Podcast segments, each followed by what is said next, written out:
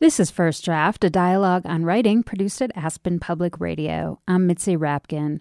First Draft highlights the voices of writers as they discuss their work, their craft, and the literary arts. My guest is novelist and memoirist Paul Lisicky. His latest memoir is called The Narrow Door, which focuses on a time of much loss in his life. Within the same year, Lisicky's marriage to his partner, an accomplished poet, ended, and his mother and his good friend Denise both died.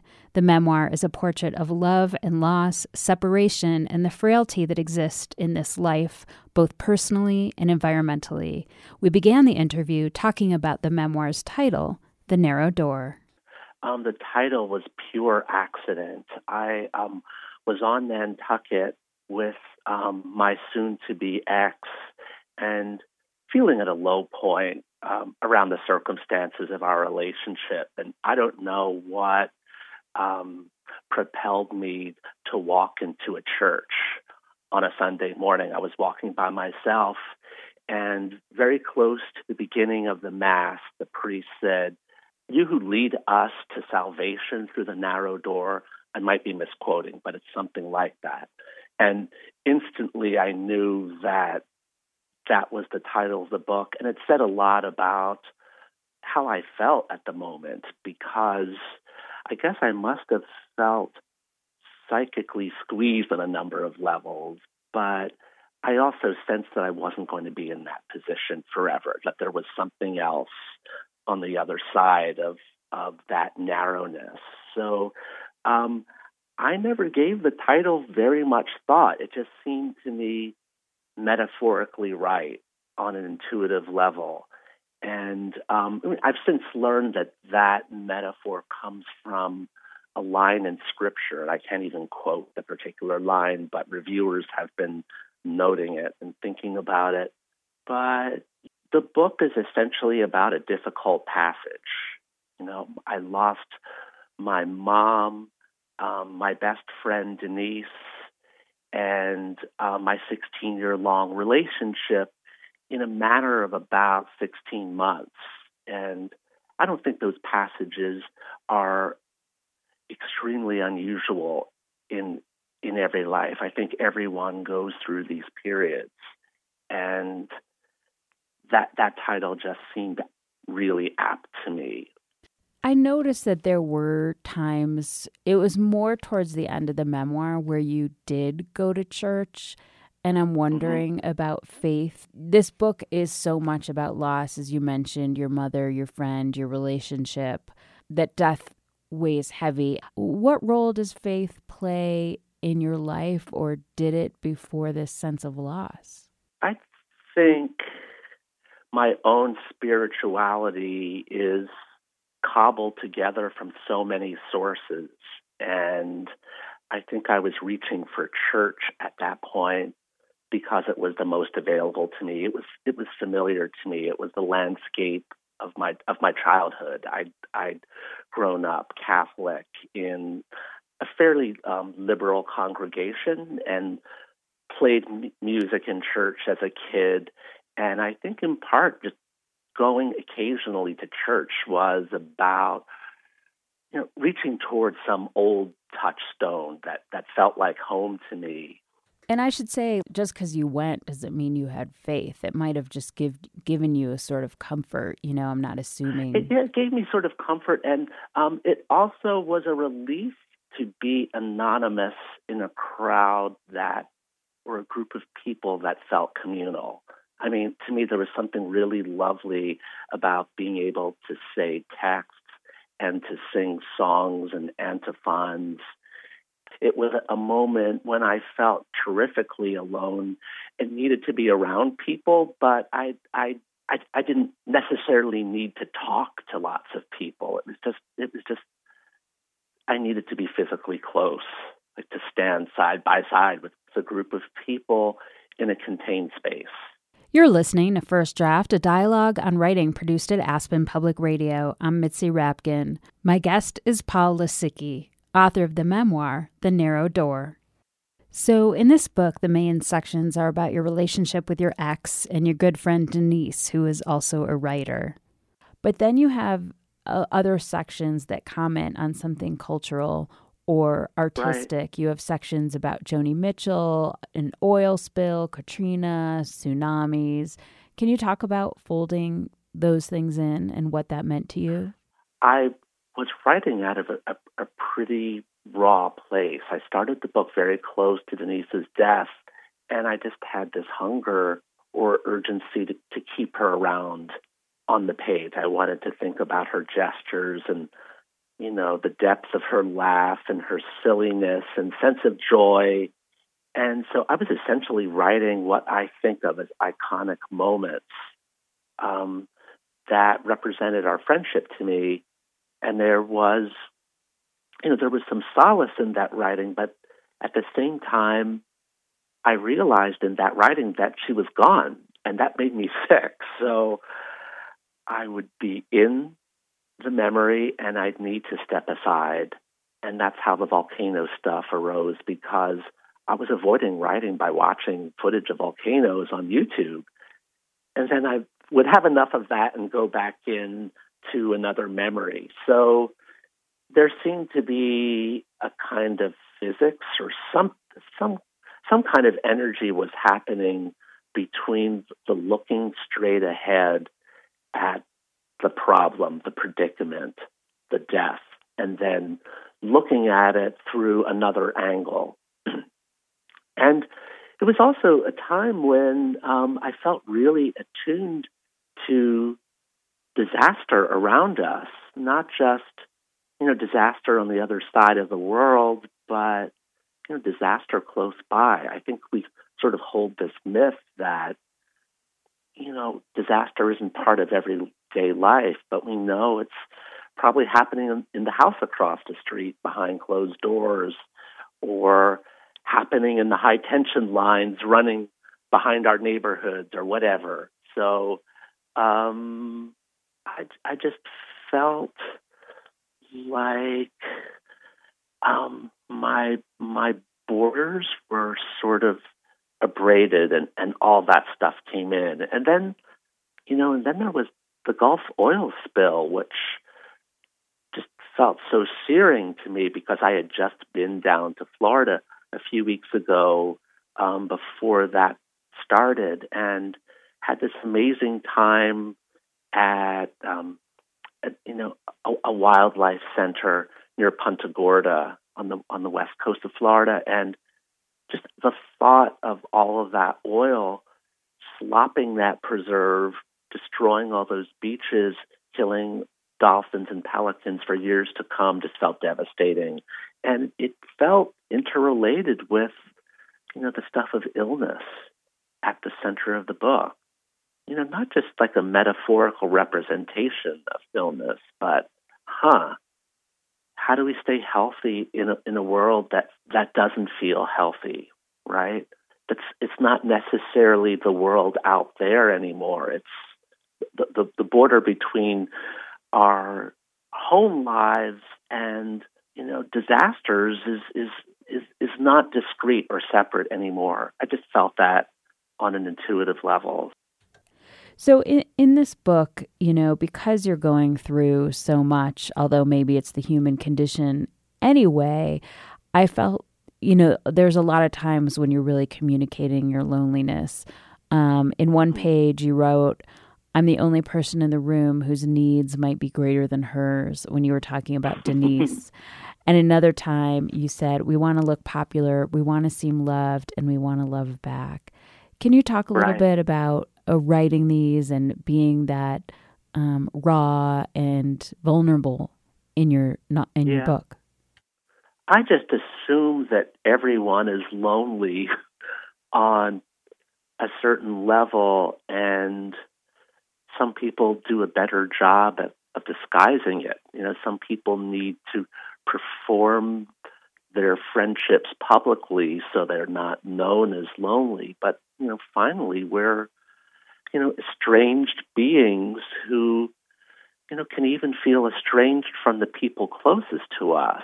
I just think that's that's what it is to be human, and some of us do a better job of of navigating that position maybe it's it's hard for some to to admit to how lonely we are, but I don't think it's necessarily you know an, a, a point of despair. There can be something beautiful in recognizing your own borders and, and recognizing what you have, you know, and experiencing your own perception, your own interrelationship with the world, what you love that's not governed or influenced by what other people love.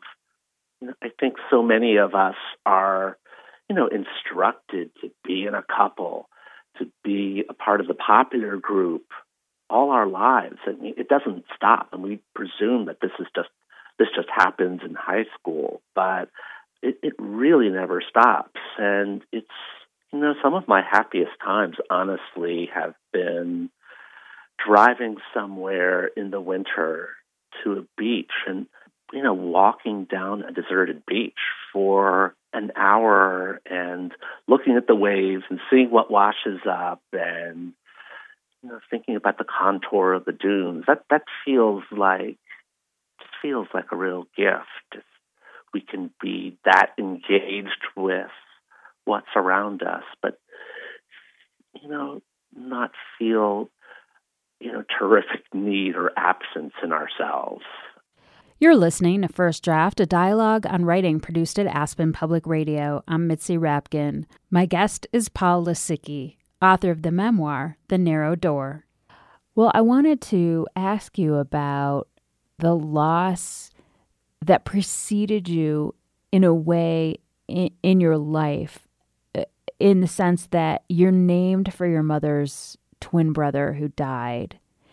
Right. And you had this really long relationship with your partner whose previous partner had died right. and cast, seemed to cast a pall over his life. Can you talk about that? Yeah, that's I'm so that's really astute of you to point out those connections because not everyone has seen them, and I think I I really think that's central. That that echo, that correspondence is really central into the emotional wiring of the book. Um, I grew up, and I only figured this out fairly recently, not even in therapy, but on my own, talking to a friend that I was raised to be a twin. You know, my mom's brother, twin brother, died in a car accident beside her when they were 17. And that loss um, just haunted her life, and um, so she she named me for him, and I, I think on a number of levels, and I've written about this in other books. I, I think my mom raised me as you know her lost half, and I was always conscious of this other lost soul who was pretty purified in memory, who was a myth, who, you know, couldn't really do anything wrong. Every, you know, all, the few stories I had about Paul were stories in which he was just absolutely perfected. And, you know, I think that's what we often do when we lose someone we love. But I, I think I had a strong sense of inadequacy in relationship to my mother's myth. I, you know, I couldn't really live up to you know, Paul's level of love and glory because I was a fallible boy just struggling to be myself. You know, my mom loved me. I don't want to say to simplify the story, but I was aware of walking in the steps of a beautiful ghost. So, you know, when Mark and I got together, I, I'm sure that situation, the situation of following another beautiful ghost, felt really, really familiar. It's a little bit uncanny and unsettling to say this, to name this in retrospect, but I think that's how we are drawn to the people we love because there's some kind of template in our past. I'm not saying anything profound or unusual or unknown here, but we might not know what we're doing until you know until we have the perspective of some years. Yeah, I mean it was interesting to to think about Mark's work and you know, the, the beautiful pieces about Wally and the loss of Wally and to accompany him on readings and you know hear how people responded to that work. That work mm-hmm. meant so much to people. I mean he was writing those poems at a time when there was very little public there was very little art about what it was like the pain of what it was like to lose a sibling or a lover or a mother or father to AIDS. And that work gave such incredible vehicles to people. I mean, you know, I, I think on a certain level, I really wanted to be, you know, as important to him as Wally was. Wally wasn't a ghost to me, by the way. I Wally and I were friends for a few years before Mark and I were together. Um, I was I was a friend of both Mark and Wally. There is a paragraph on page 159 that I read last night and uh, just started crying. And it's oh. it's a story that's relayed to you. But it is your story your friend Denise is dying and she lives in an upper apartment and she's oh, trying yeah. to get up the floor up to her floor and she can't and she's crying so hard that a neighbor comes out who she's never met and takes her upstairs, gets her some tea, was so moved by Denise's story and this neighbor lived below her. She said, "Let's change apartments. You know, I I could live up there." and you can live in my apartment. You won't have to climb the stairs. And it was like this kind offer in this moment of just such relief that human beings are good. And then she yeah. never heard from her again. no. I think we've all, well, I'm sure that woman um, had the best of intentions, and, and that offer was made at that moment out of, you know, just pure human regard. And then I'm sure she simply realized this was too much you know, she probably thought that she was giving up too much of herself. Maybe she simply looked around at her apartment and said, you know, that's a dear woman, but I love this space. and I'm going to lose something if I move up to that upper floor. Yeah, I mean, at least Denise had that moment of you know, camaraderie and care. And she, Denise wasn't embittered when the woman decided it wasn't a good idea. I think on an intuitive level, she knew that she wouldn't be able to live on her own anymore. So just a few weeks after that, her family helped her move to a one floor apartment that was, you know, a lot more practical than her usual apartments. I think it was sad for me to think about that lost apartment because you know it took her years to find a space that she truly truly loved. And homemaking the domestic life was really important to her. And even though she was sick when she moved into that space it was just so beautiful. It, it just it just lit up with her spirit yeah, I think what's interesting too about that interaction with that woman, and as you were saying, like, I think she meant it from the bottom of her heart, and she, right. in that moment, she was pure. And one of the mm-hmm. things that your book talks about is how there's so many versions of ourselves. So that was one version of that woman. And there are many right, versions yeah. of, of Denise where she was jealous and then she was kind or she was succeeding yeah. or she wasn't. And I feel like your book also highlights that about how we go through life in, in your relationship too, because in your relationship you were struggling and you had a, a separation where your partner had someone else in his life during that time. Right. But it didn't mean he didn't also love you. So I felt like the exactly.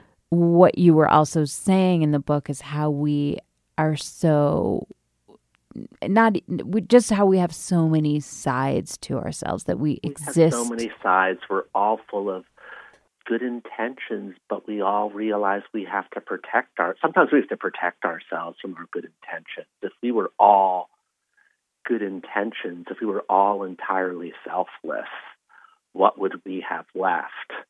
And I'm I'm sure that that woman was too embarrassed to apologize. She probably sat up on her bed at night and thought, "What have I done?"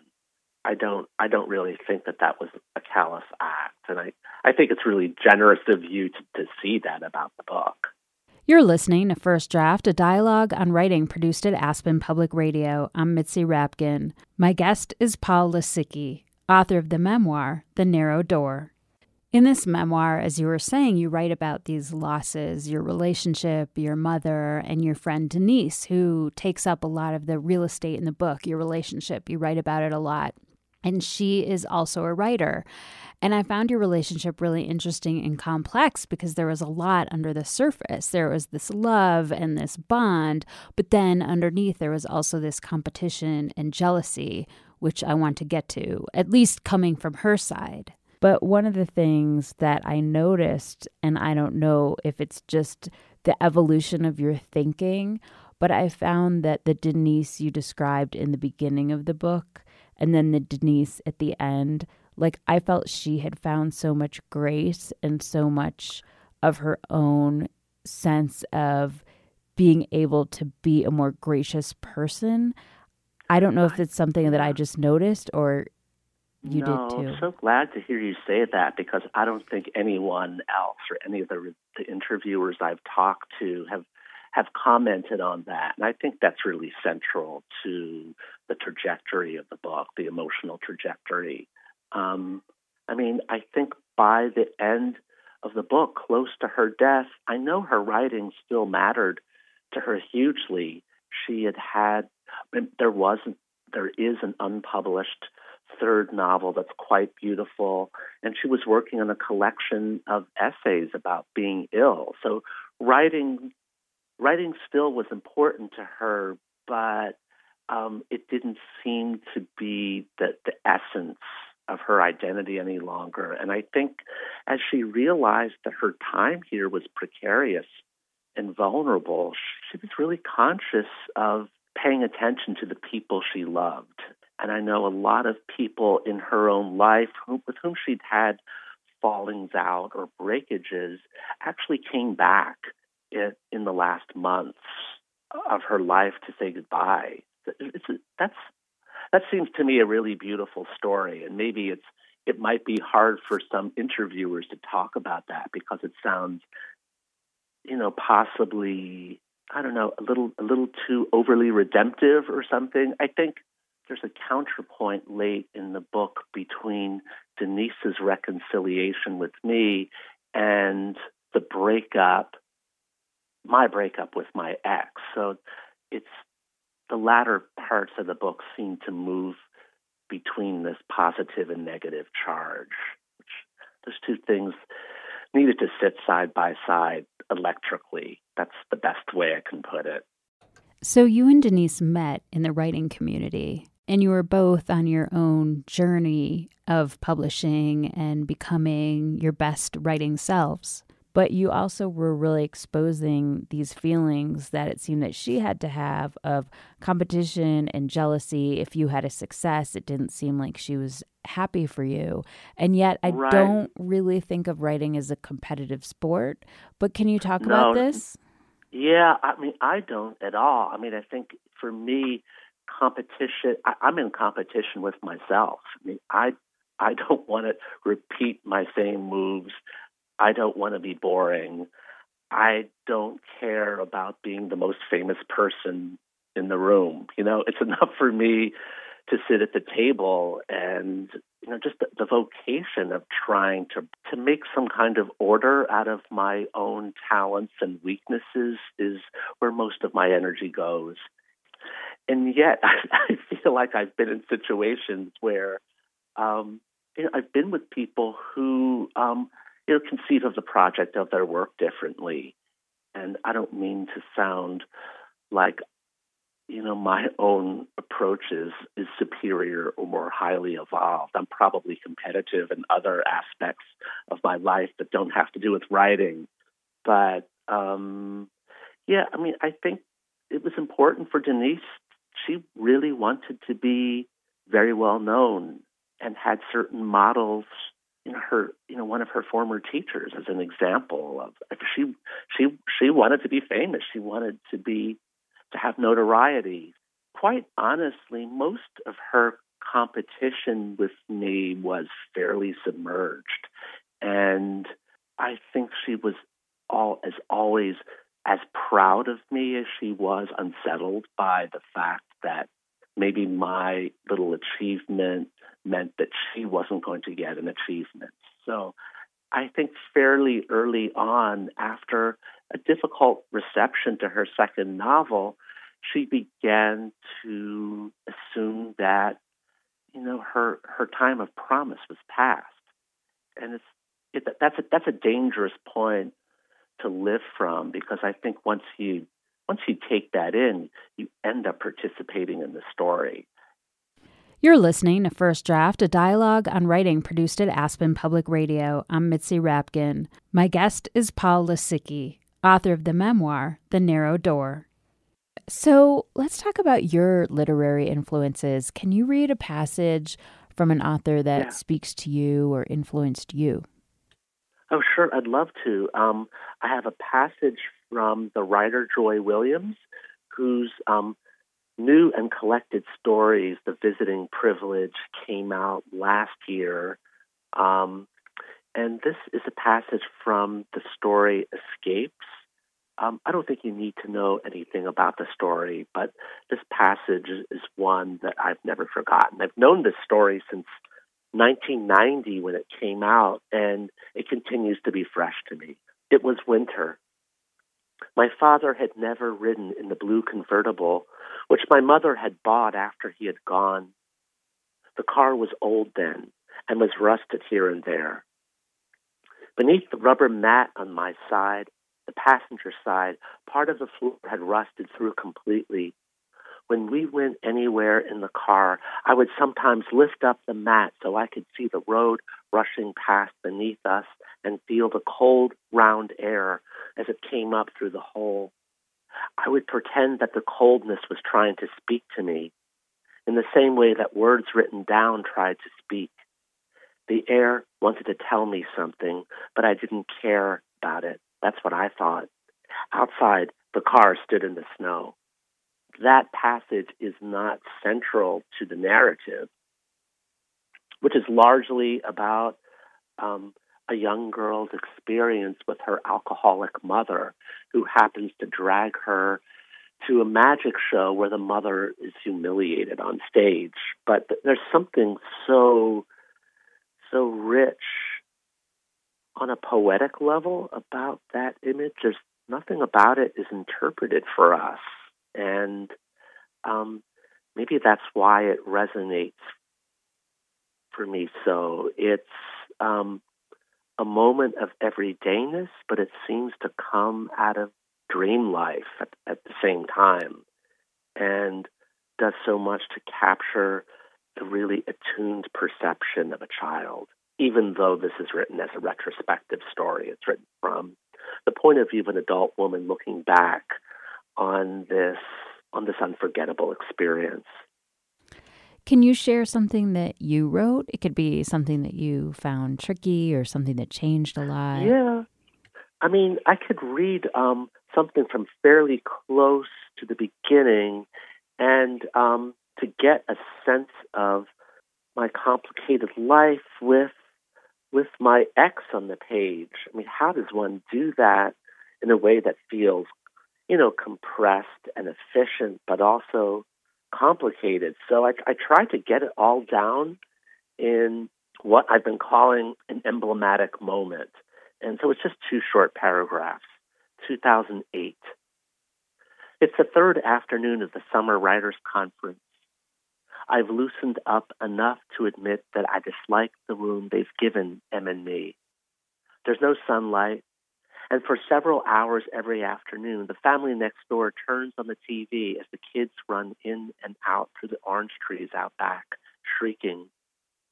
It feels transgressive to say, I don't like this place. I don't like this muggy, dark room, as this gig is especially prestigious.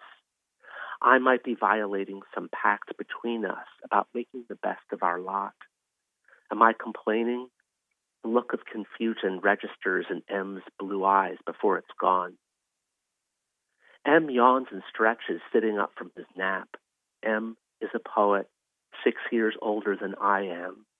We've been in each other's life 17 years now, four as friends, 13 as lovers.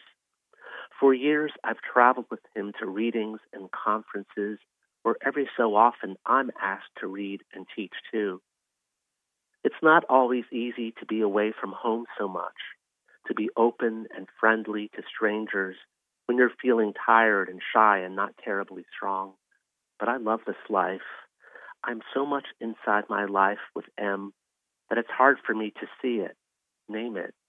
As much as I pretend to, I don't even mind the psychic challenge of it. This morning, it was the administrator who laughed derisively at my name as she admitted to misspelling it on a poster. It is enough to be with M, really, to watch him reading a book, his brow intent, enmeshed in thought, beautiful thought, clear eyes moving from left margin to right, a smile breaking light into his face. I am safe, fully myself in his presence, and that's not anything I've ever felt into my blood before. A lot going on in, you know, 20 sentences. Um, yeah, I mean, if I had told that in a more straightforward narrative way, you know, that could have filled chapters. So that was the challenge there, how to how to get a lot of emotional information down, to get polarities and contradictions down, love as well as intimations of trouble, you know, in two paragraphs. Where do you write? I write all over the place. I certainly have a desk in my apartment, but I'm only likely to go to the desk after something is well underway. I'm likely to ride on trains and planes. Sometimes my best work happens from standing in line at a coffee place. I'll pull out, I'll get an idea, I'll pull out a phone, and you know, I I get three sentences, and those three sentences aren't usually finished by any means, but something good happens. For, usually, something good happens for me when I'm not putting the lights of pressure on creation. So, yeah, the work's origins are often happen in the most unlikely spots. And what do you do or where do you go to get away from writing? I'm not sure I ever get away from it, um, which sounds like a terrible thing to admit to, but I guess I think of um, maybe the difficulty of writing is not, it, it doesn't feel like an adversary to my dailiness. So, you know, it's often the case, as I've just said, the the, the best the, the best sentences, the originating sentences will come to me when I'm I'm walking, when I'm not at my desk, when you know I'm attuned to my body and to my breathing patterns, and you know the brain isn't overworking. And who do you show your work to first to get feedback? I used to show all of my work, everything to my ex, but lately a lot of it, this is like breaking some cardinal rule, I think. I often don't show it small pieces to anyone. Someone, I mean, I just did a piece for the Atlantic and I sent it to them cold.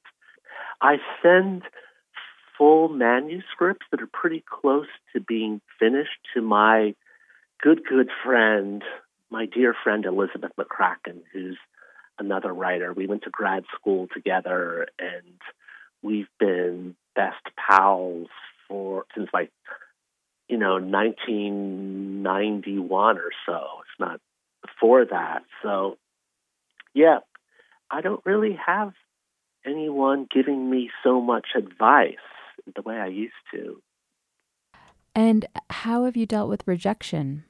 You know, rejection always hurts. I mean, there are those who say you have to develop a thick skin, and I don't think, I don't know, that seems too simple. I don't think writers create out of thick skin. I think that would harm your work. I, I've always just tried my best to get the work out there as soon as I can.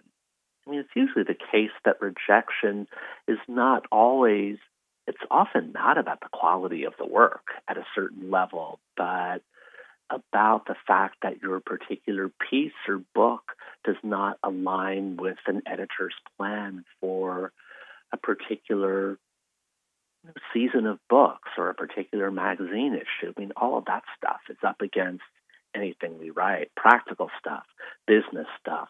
And what is your favorite word? Um, this sounds corny, but I think it could be joy. You know, joy is joy is rare. It's up against despair. It's it's not something we feel all the time, but you know that that's that experience of joy feels like a visitation of sorts to me. It's not the same thing of, as happiness. I mean, happiness can feel complacent or smug, but I think joy sort of implies or infers, you know, disappointment and darkness and despair.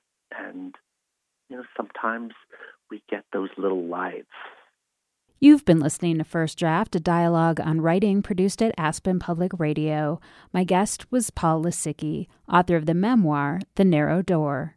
You can follow First Draft on Facebook. Just look for First Draft, a dialogue on writing, and click like, and on Twitter at First Draft APR. You can email me at firstdraftwriters at gmail.com.